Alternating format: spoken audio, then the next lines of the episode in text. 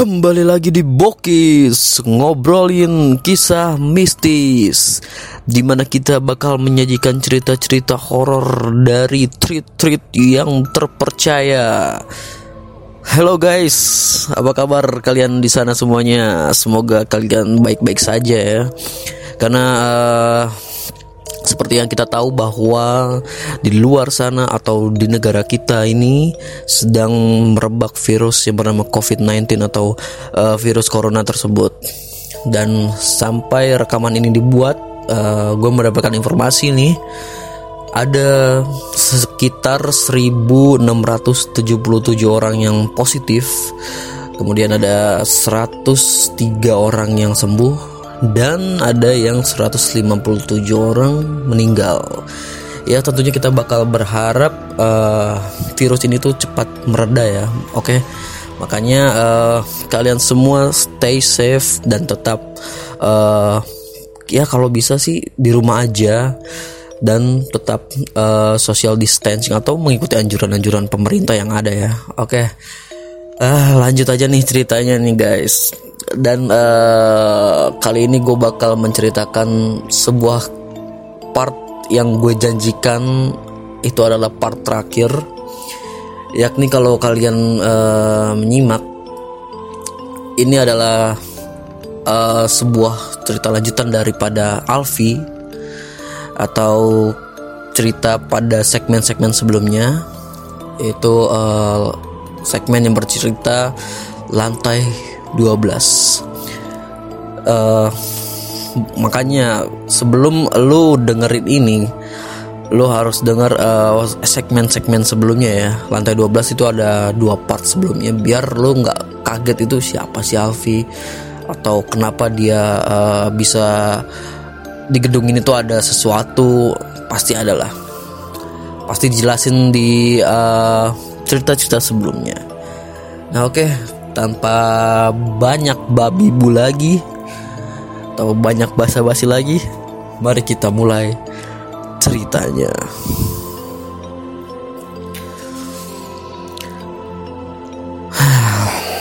Hari ini adalah hari Sabtu. Layaknya perkantoran lain, ini adalah hari di mana semua karyawan libur. Mungkin hanya sebagian orang tertentu aja yang masuk di hari ini, termasuk aku. Bisa dibilang gaji untuk menjaga penjaga malam di kantor ini cukup besar, bahkan melebihi UMR di Jakarta. Kok bisa? Ya, dilihat dari resikonya, aku rasa hal yang wajar bila kami semua digaji besar. Setiap seminggu sekali kita dapat giliran buat jaga Sabtu dan Minggu. Ya, seperti shift gitulah. Dan minggu selanjutnya kita libur. Karena Sabtu Minggu diberlakukan sistem shift, jadi yang jaga pun jadi berkurang. Yang biasanya setiap pos jaga 2 orang, kini jadi 1 orang. Bisa dibayangin kan gimana jaga sendiri di dalam gedung. Jujur, aku tidak tahu apakah ini sebuah keberuntungan atau bukan. Tapi hari Sabtu inilah dimana hari yang cukup bersejarah untukku. Oh, tidak. Mungkin untuk kantor ini lebih tepatnya. Kenapa? Ya, karena seperti yang aku bilang sebelumnya, akan ada teman Pak Alwi yang datang untuk membantu kita di sini. Membantu untuk mengusir mereka yang usilnya setengah mati. Ini akan seru, dan yang pasti akan membuat kalian penasaran. Malam itu aku berjaga dengan Pak Alwi dan Cang Muslih. Untuk posisi jaganya, kalian pasti bisa nebak. Kalau aku ya pasti jaga di luar, dan Pak Alwi yang jaga di dalam. Pak Alwi sudah pasti akan jaga di dalam. Sekarang tinggal aku dan Cang Muslih yang harus pilih pos depan atau belakang.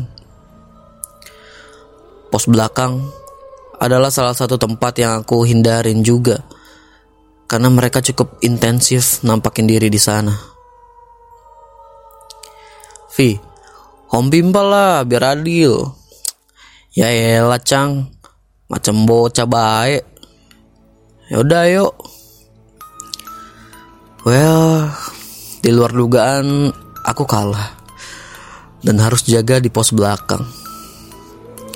Belum jalan ke sana aja aku udah ngerasa merinding setengah mati.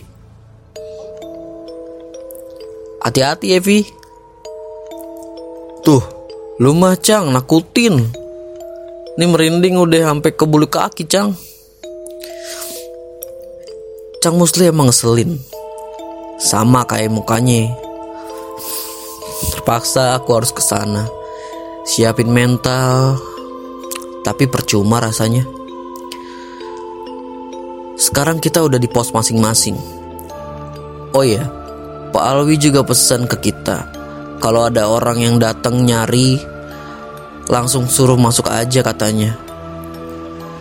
Yang ngeselin, kita gak tahu itu orang gimana bentuknya. Nanti kalau tahu-taunya itu maling gimana? Kelar kita bisa di BAP sama polisi. Ah, bodoh dah. Semoga tuh orang kagak lewat belakang. Sebenarnya gak mungkin sih dia bakal lewat sini, karena pos belakang itu cuma jalan setapak aja. Kulihat jam, baru jam 8:30. Rasanya pengen cepet-cepet pagi biar gak merinding. Karena gabut, aku mainin game aja di HP biar gak suntuk. Tapi gak lama ada bunyi yang bikin aku kesel.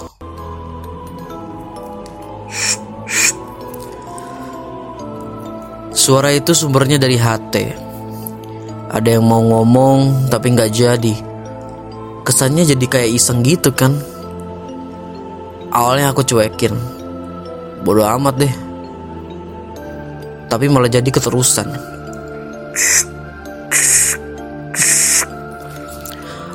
Aku pun menjadi kesel lama-lama dengarnya. Aku ambil aja itu HT terus teriak, "Bisa diem kagak? Gak tahu orang lagi merinding di belakang apa? Brengsek." Gak ada balasan lagi. Hening. Tiba-tiba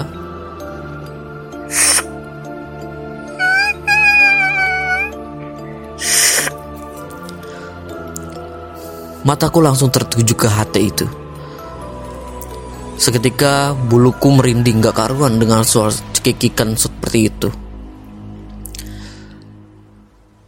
Percaya atau tidak, setelah suara cekikikan itu, suasana di dalam pos jagaku berubah. Panas dan rasanya seperti mistis. Jantung pun mulai berdebar gak karuan. Dan aku pun mulai bergelisah. Tolong ya, baru jam segini udah iseng aja. Ucapku itu bukan menantang, tapi itu salah satu caraku buat nguatin diri sendiri agar tidak ketakutan. Ya, walaupun sebenarnya takut.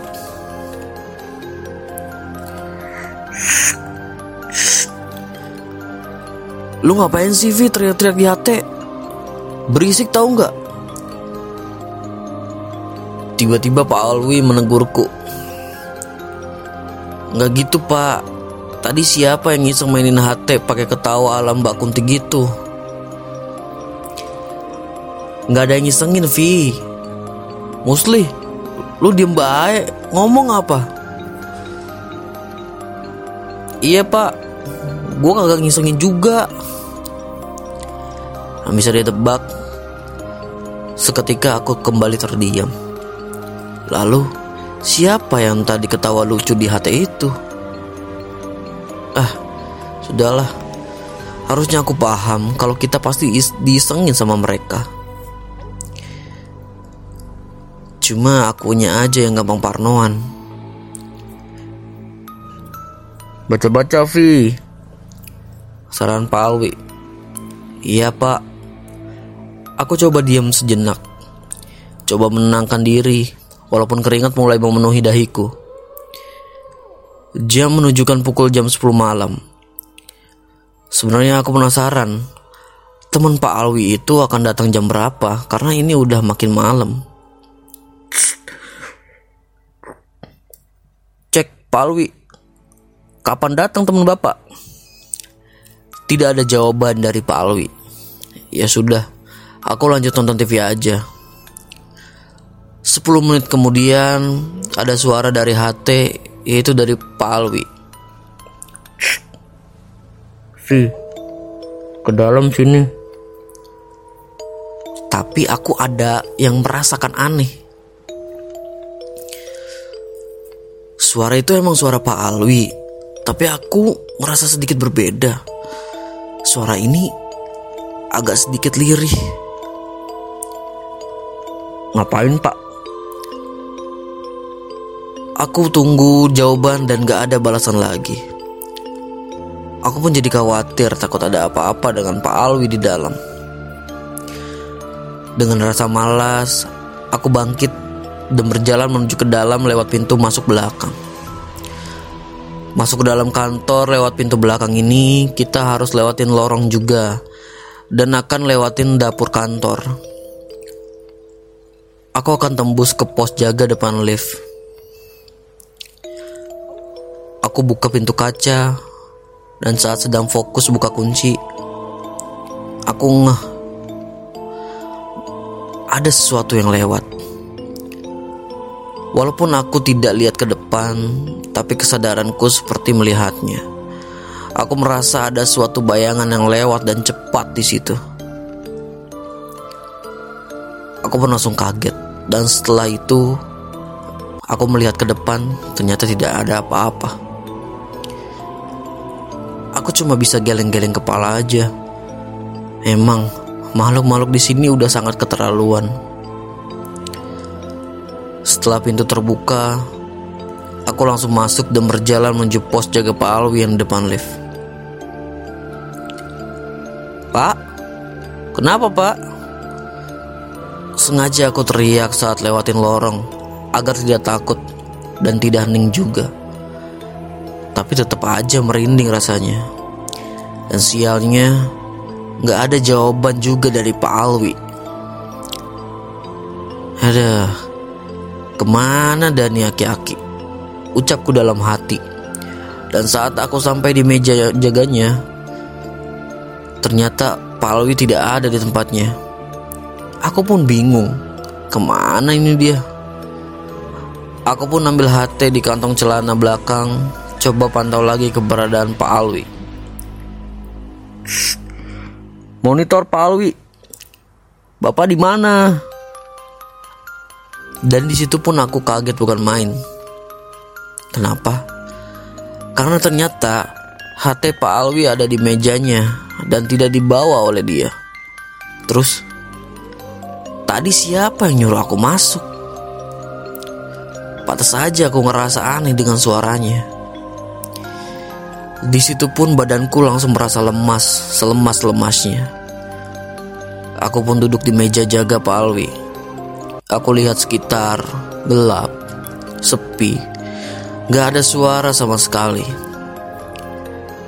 Sepertinya Pak Alwi lagi cek lantai atas deh. Karena tidak ada apa-apa, aku pun balik kembali ke pos jaga dengan sedikit kesal. Karena udah diisengin lagi sama mereka. Saat aku berjalan ke arah pintu belakang, langkahku terhenti di depan dapur kantor. Bukan tanpa sebab, bukan cari-cari masalah juga, tapi karena samar-samar aku mendengar suara gelas yang berbenturan dengan sendok. Lebih tepatnya, seperti ada yang sedang mengaduk sesuatu.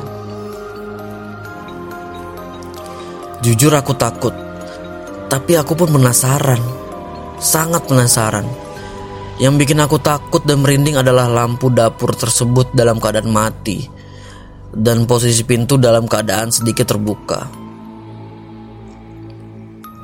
Dalam hati mulai gelisah, aku mau lihat, tapi takut. Dan pada akhirnya, kembali rasa penasaranku yang menang. Walaupun selalu merugikan diriku sendiri. Perlahan aku berjalan ke arah pintu dapur. Suara itu masih ada, terdengar samar-samar, dan jantungku terasa sekali berdetak sangat kencang. Rasa merinding tidak bisa kuhindari lagi. Secara perlahan, tanganku menyentuh pintu dapur.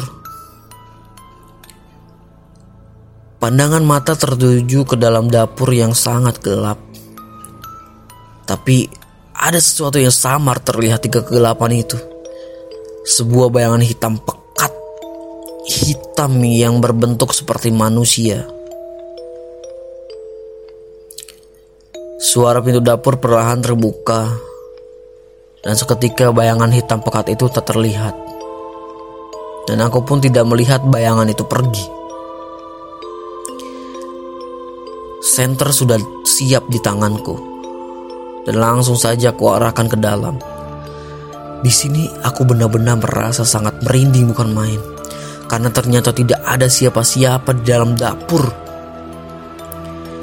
Sinar senter kuarahkan ke suatu gelas yang berada di atas meja, dan ku cari saklar lampu, lalu ku nyalakan. Lagi-lagi keanehan yang ku alami, hal-hal yang sangat di luar nalar. Percaya atau tidak, dan aku pun gak peduli, tapi di situ aku benar-benar melihat gelas tersebut beserta sendoknya di dalam gelas. Yang lebih aneh lagi adalah ada air panas di dalam gelas tersebut. Ya Allah, kenapa sih kalian iseng amat?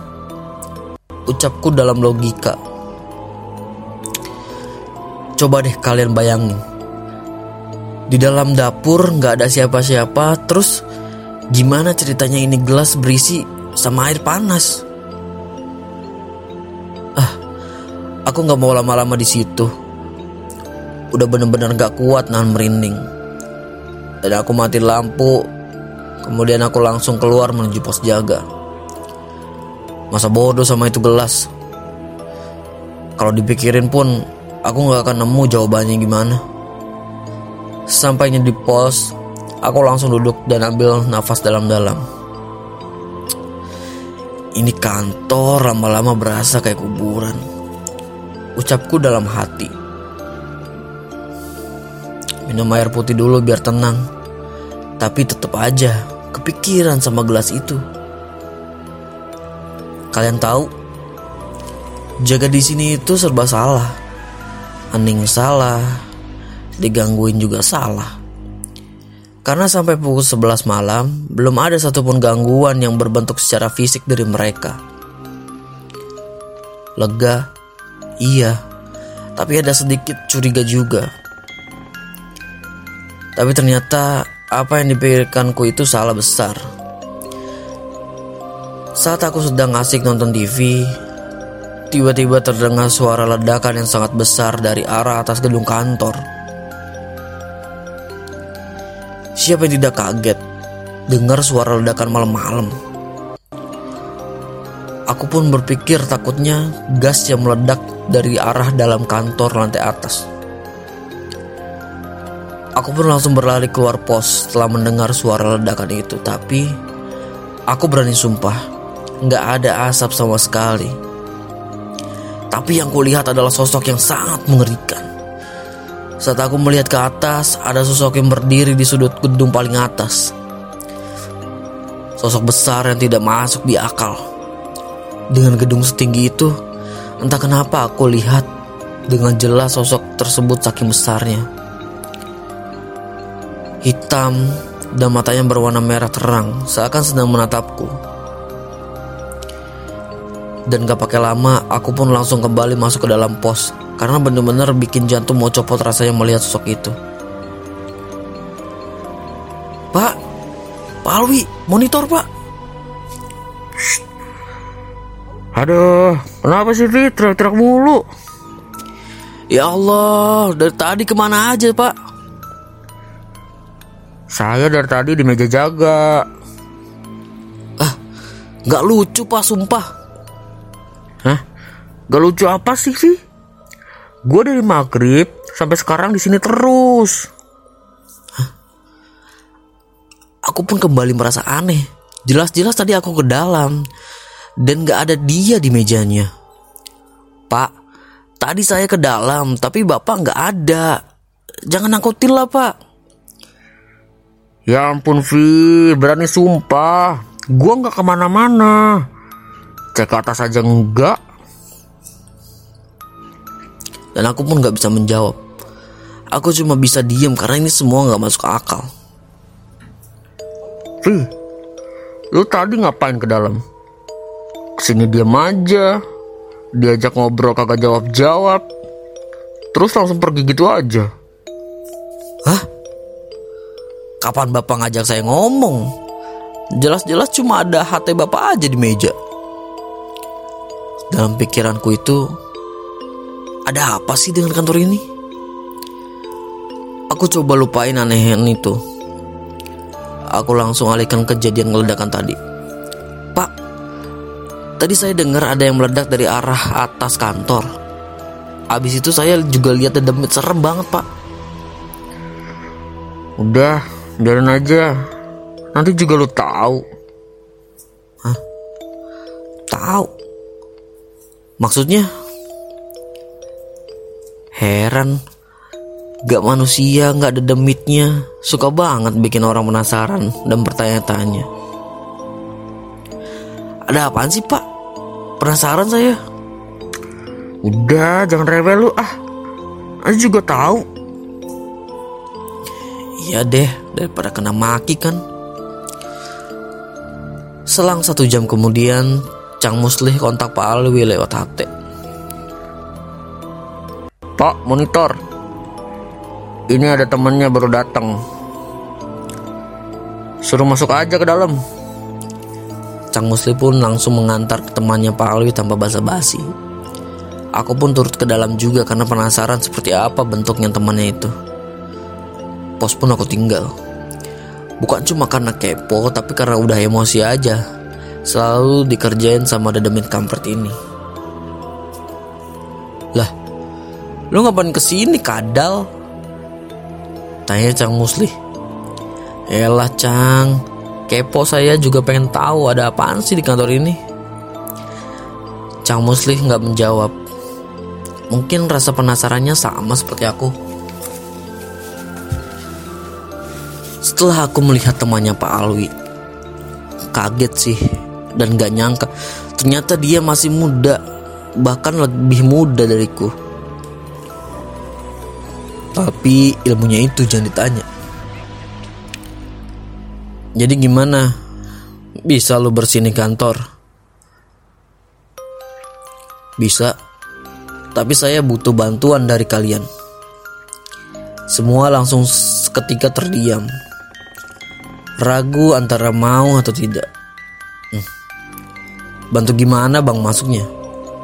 Aku pun penasaran. Bantu doa aja. Ini udah bukan permasalahan sepele lagi soalnya. Maksudnya?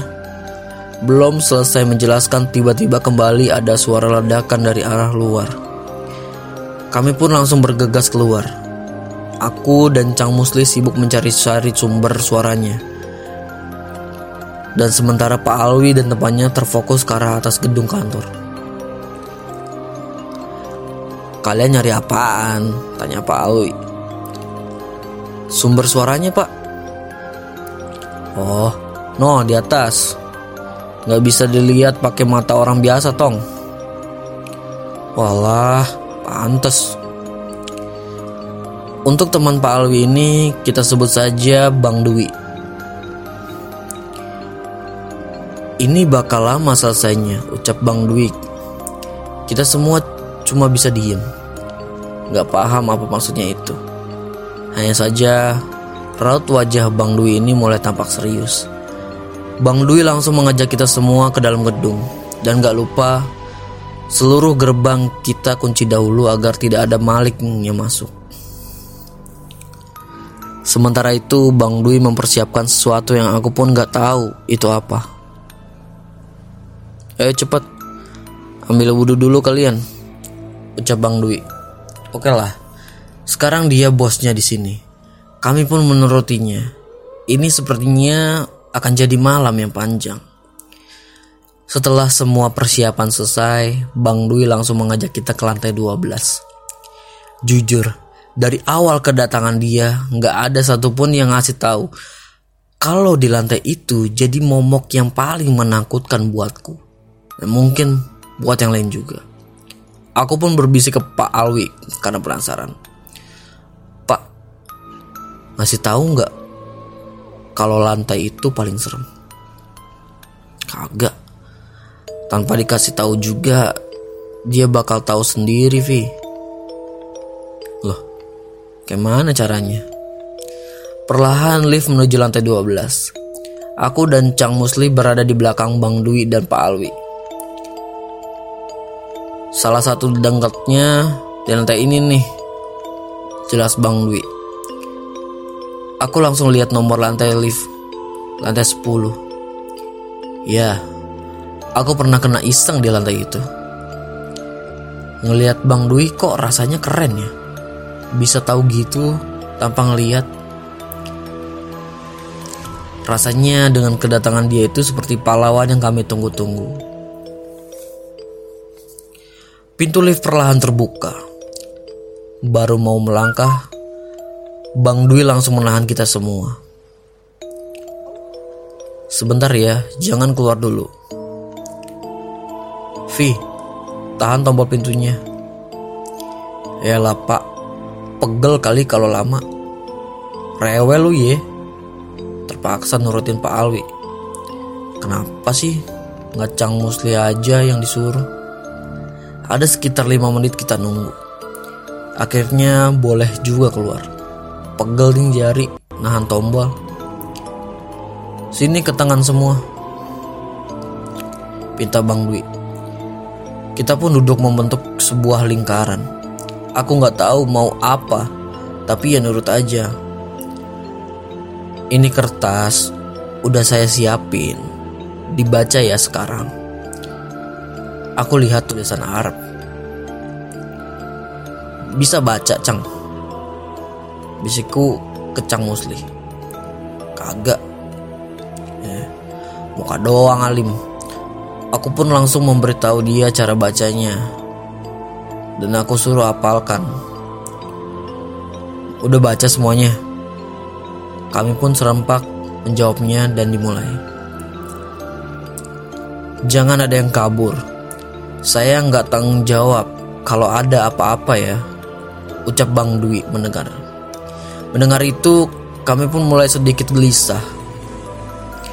Rasa takut perlahan menghinggap. Aku melihat ekspresi wajah Cang Muslih mulai menunjukkan kegelisahannya. Saya akan mulai dengan wanita yang kamu lihat, ucap Bang Dwi sembari menunjuk ke arahku. Sontak aku pun kaget. Aku sama sekali belum cerita. Cang Muslih pun langsung melihat ke arahku. Pak Alwi terlihat santai. Aku rasa Pak Alwi udah ceritakan semuanya. Gak mungkin Bang Dwi bisa tahu begitu saja. Wanita ini berumur 24 tahun. Tipikal orang yang lebih banyak diam. Bang Dwi pun diam sejenak. Sepertinya dia sedang mendengarkan sesuatu. Tidak. Gestur badannya perlahan berubah. Aku lihat seperti ada sesuatu yang masuk ke badannya. Aku pernah lihat gestur seperti ini, seperti orang kesurupan.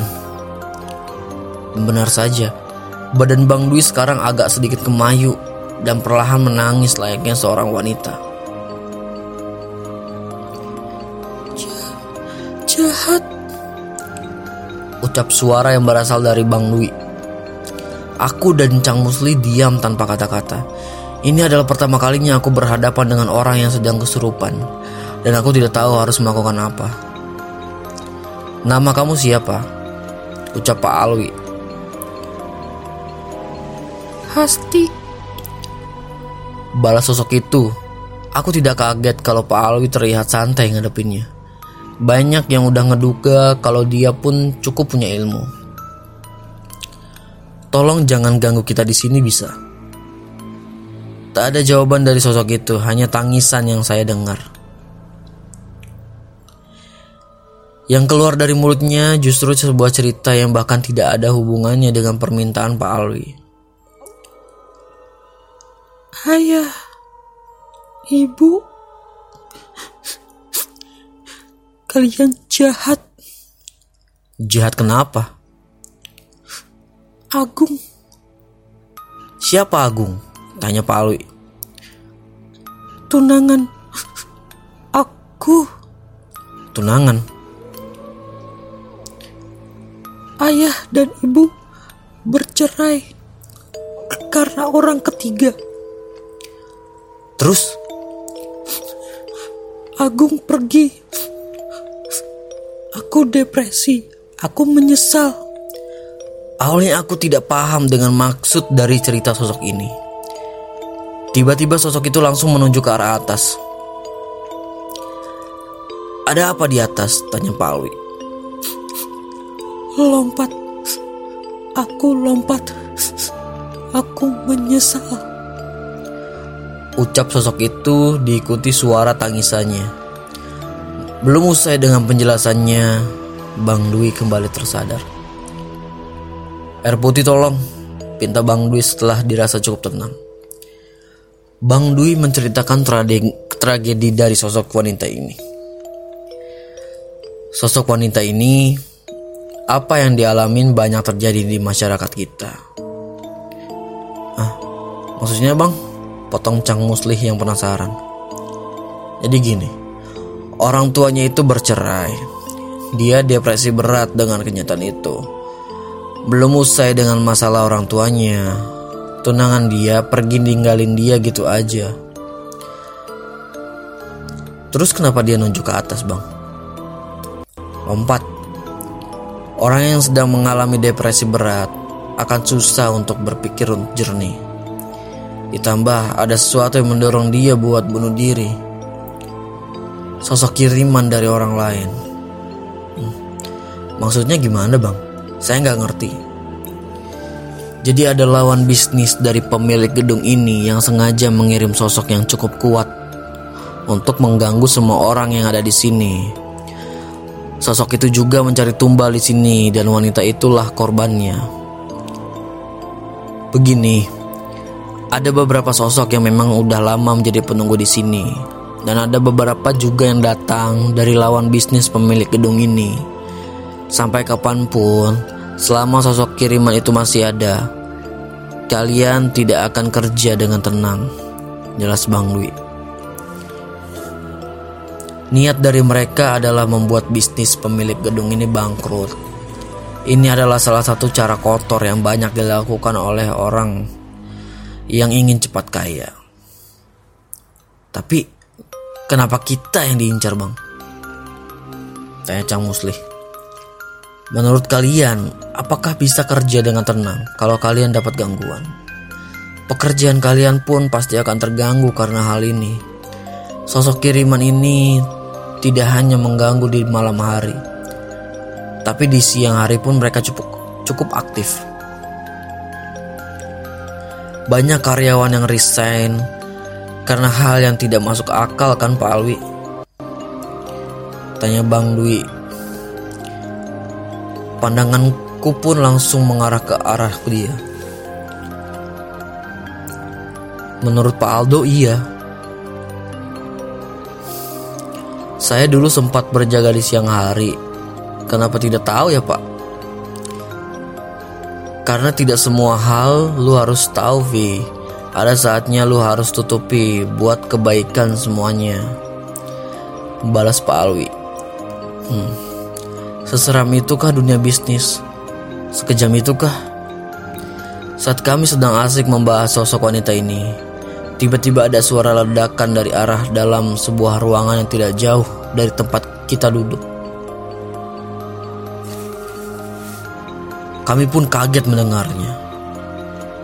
Bertanya-tanya, suara ledakan apa itu? Ada yang tidak senang saya di sini. Tutup mata kalian semua. Baca doa yang saya kasih. Ucap Bang Dwi. Aku pun langsung memejamkan mata dan membaca doa sekuat-kuatnya. Jujur, Aku takut, tapi biarlah ini jadi pengalamanku. Aku tidak tahu apa yang terjadi saat aku menutup mata. Mungkin hampir 15 menit lamanya. Tiba-tiba ada suara seperti orang yang terjatuh di lantai. Aku penasaran dan membuka mata mencari sumber suara itu. Aku lihat sekitar. Ternyata tinggal aku sendiri di sini. Kemana Pak Alwi dan Bang Dwi? Cang Muslih pun tidak ada. Panik, bukan main. Siapa yang tidak takut sendirian di saat seperti ini? Aku menoleh ke arah belakang. Terlihat tubuh yang sedang terkapar. Cang Muslih, ucapku dalam hati. Aku mau bangkit tapi takut. Teringat pesan Bang Dwi kalau kabur, dia tidak akan tanggung jawab kalau terjadi apa-apa. Aku hanya bisa diam. Keringat mulai membasahi tubuhku. Aku kembali memejamkan mata. Bukan tidak mau menolong Cang Muslih, tapi aku pun harus mementingkan keselamatan diriku sendiri.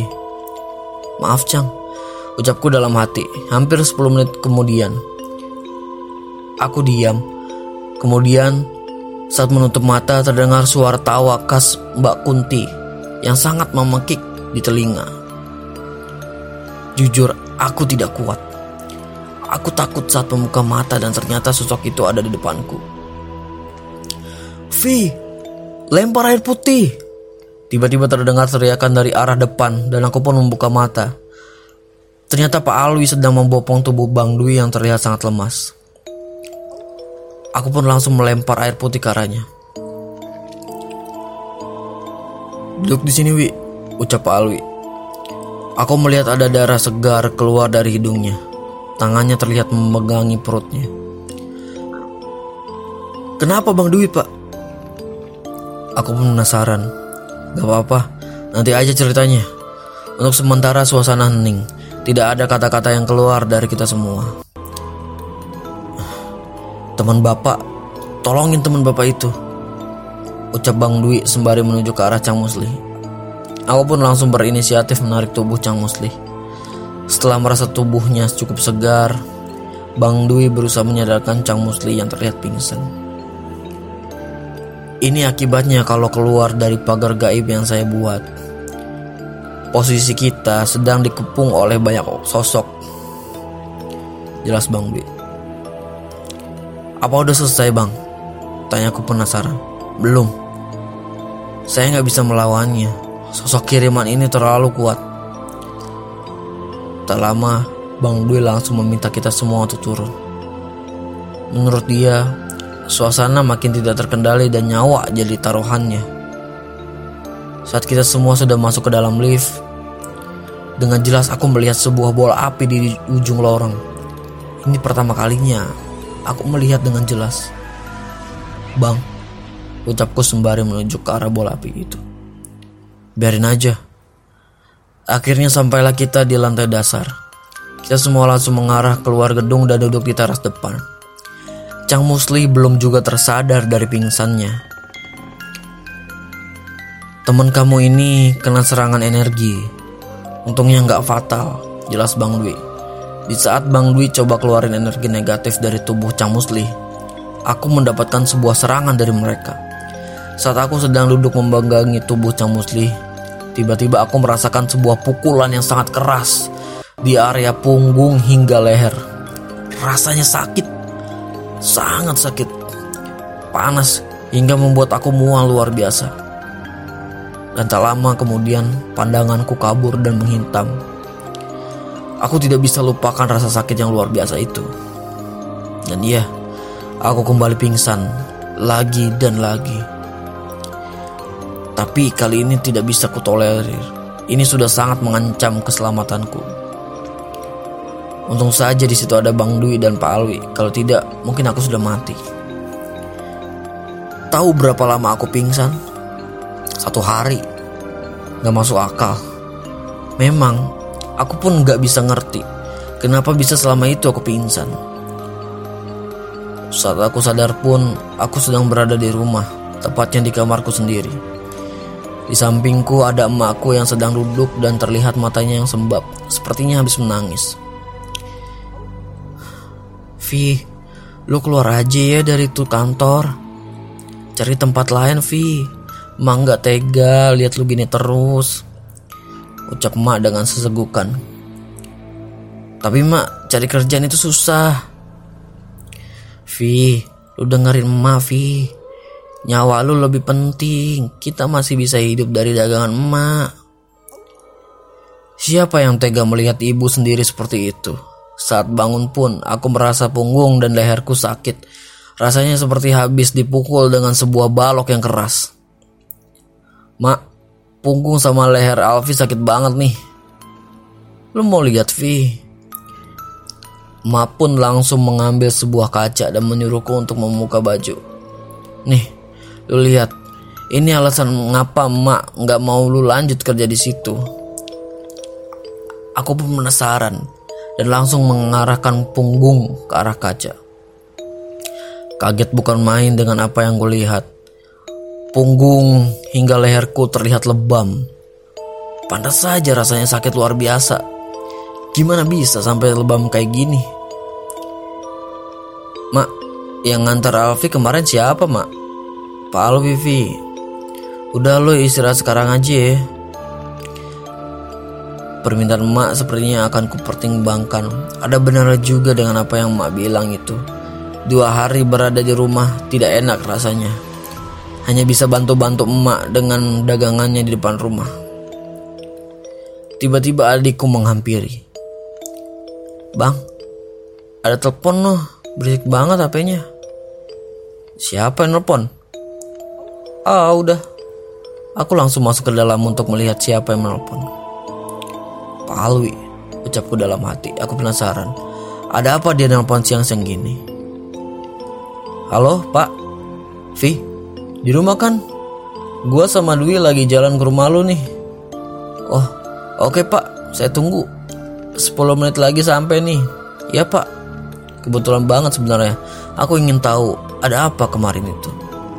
Akhirnya sampailah Pak Alwi dan Bang Dwi di rumahku. Masuk, Pak. Saya bikinin teh dulu.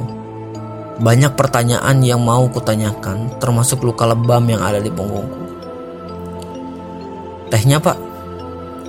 Oh iya. Gimana kondisi lu, Vi? Enak kan? Tanya Pak Alwi. Ya lumayan, Pak. Cuma punggung masih sakit ini. Jelas lah, lu kena serangan energi negatif. Apalagi gak ada pelindungnya. Aku diam, tidak mengerti apa maksud Pak Alwi. Jadi gini, Mas Alfi. Kemarin saat kita lagi berusaha sadarin Mas Muslih, saya nggak nyangka kalau ada satu sosok yang ikutin kita sampai bawah. Sosok itulah yang paling sulit buat dikalahin. Potong Bang Dwi. Sekuat itukah sosoknya? Menurut Bang Dwi, orang yang ada di belakang sosok itu bukan orang biasa. Ilmunya pun udah tingkatan tinggi. Dan juga banyak sekali kiriman dari orang yang jadi lawan bisnis pemilik kantor. Ada juga yang tidak suka dengan kesuksesannya. Mereka ngelakuin berbagai macam cara agar pemilik kantor ini jatuh bangkrut dan bisnisnya yang rugi. Tapi sulitnya menggapai pemilik kantor ini, sehingga kamilah yang sebagai karyawan jadi sasarannya. Pemilik kantor ini salah satu orang yang bermain cukup kotor juga. Jadi gak aneh kalau banyak yang tidak suka sama dia. Tipikal orang yang seenaknya juga dengan siapa aja, hingga banyak yang gak suka. Begitulah penyebabnya kenapa kantor ini gak bisa tenang. Selalu aja ada gangguan yang dialami. Saya mau resign aja deh, Pak, ucapku. Pak Alwi terdiam, begitu juga dengan Bang Dwi. Bukan lu doang, gue juga, balas Pak Dwi. Aku pun kaget karena Pak Alwi sudah lama di kantor tersebut. Tapi kenapa baru mau resign sekarang? Emak saya ngelarang buat lanjut di kantor itu, Pak. Pak Alwi hanya bisa mengaul saja.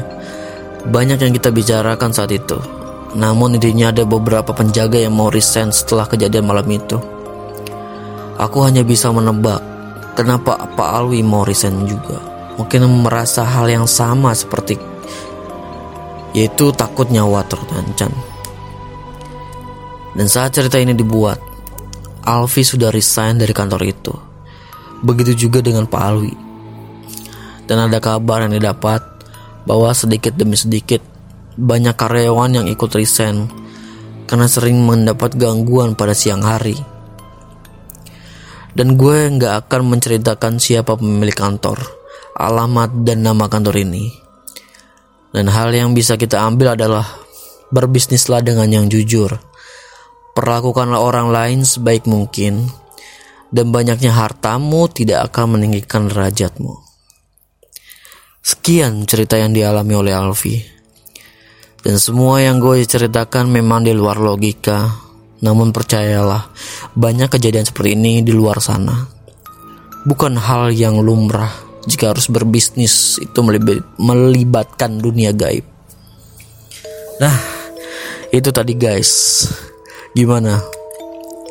Lumayan serem atau serem banget? Kalau menurut gue sih, ya rada masuk rada nggak masuk di akal gitu ya. Cuma serem banget sih.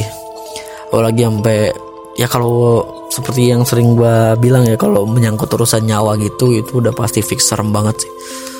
Oke, itu tadi sebuah cerita dari Alfi.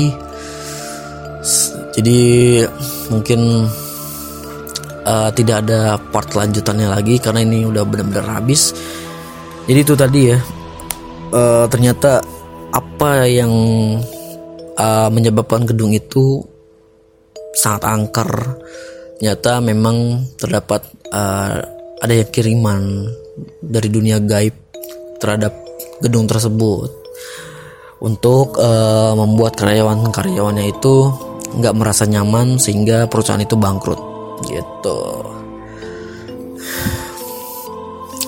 Oke guys, mungkin segini aja ceritanya.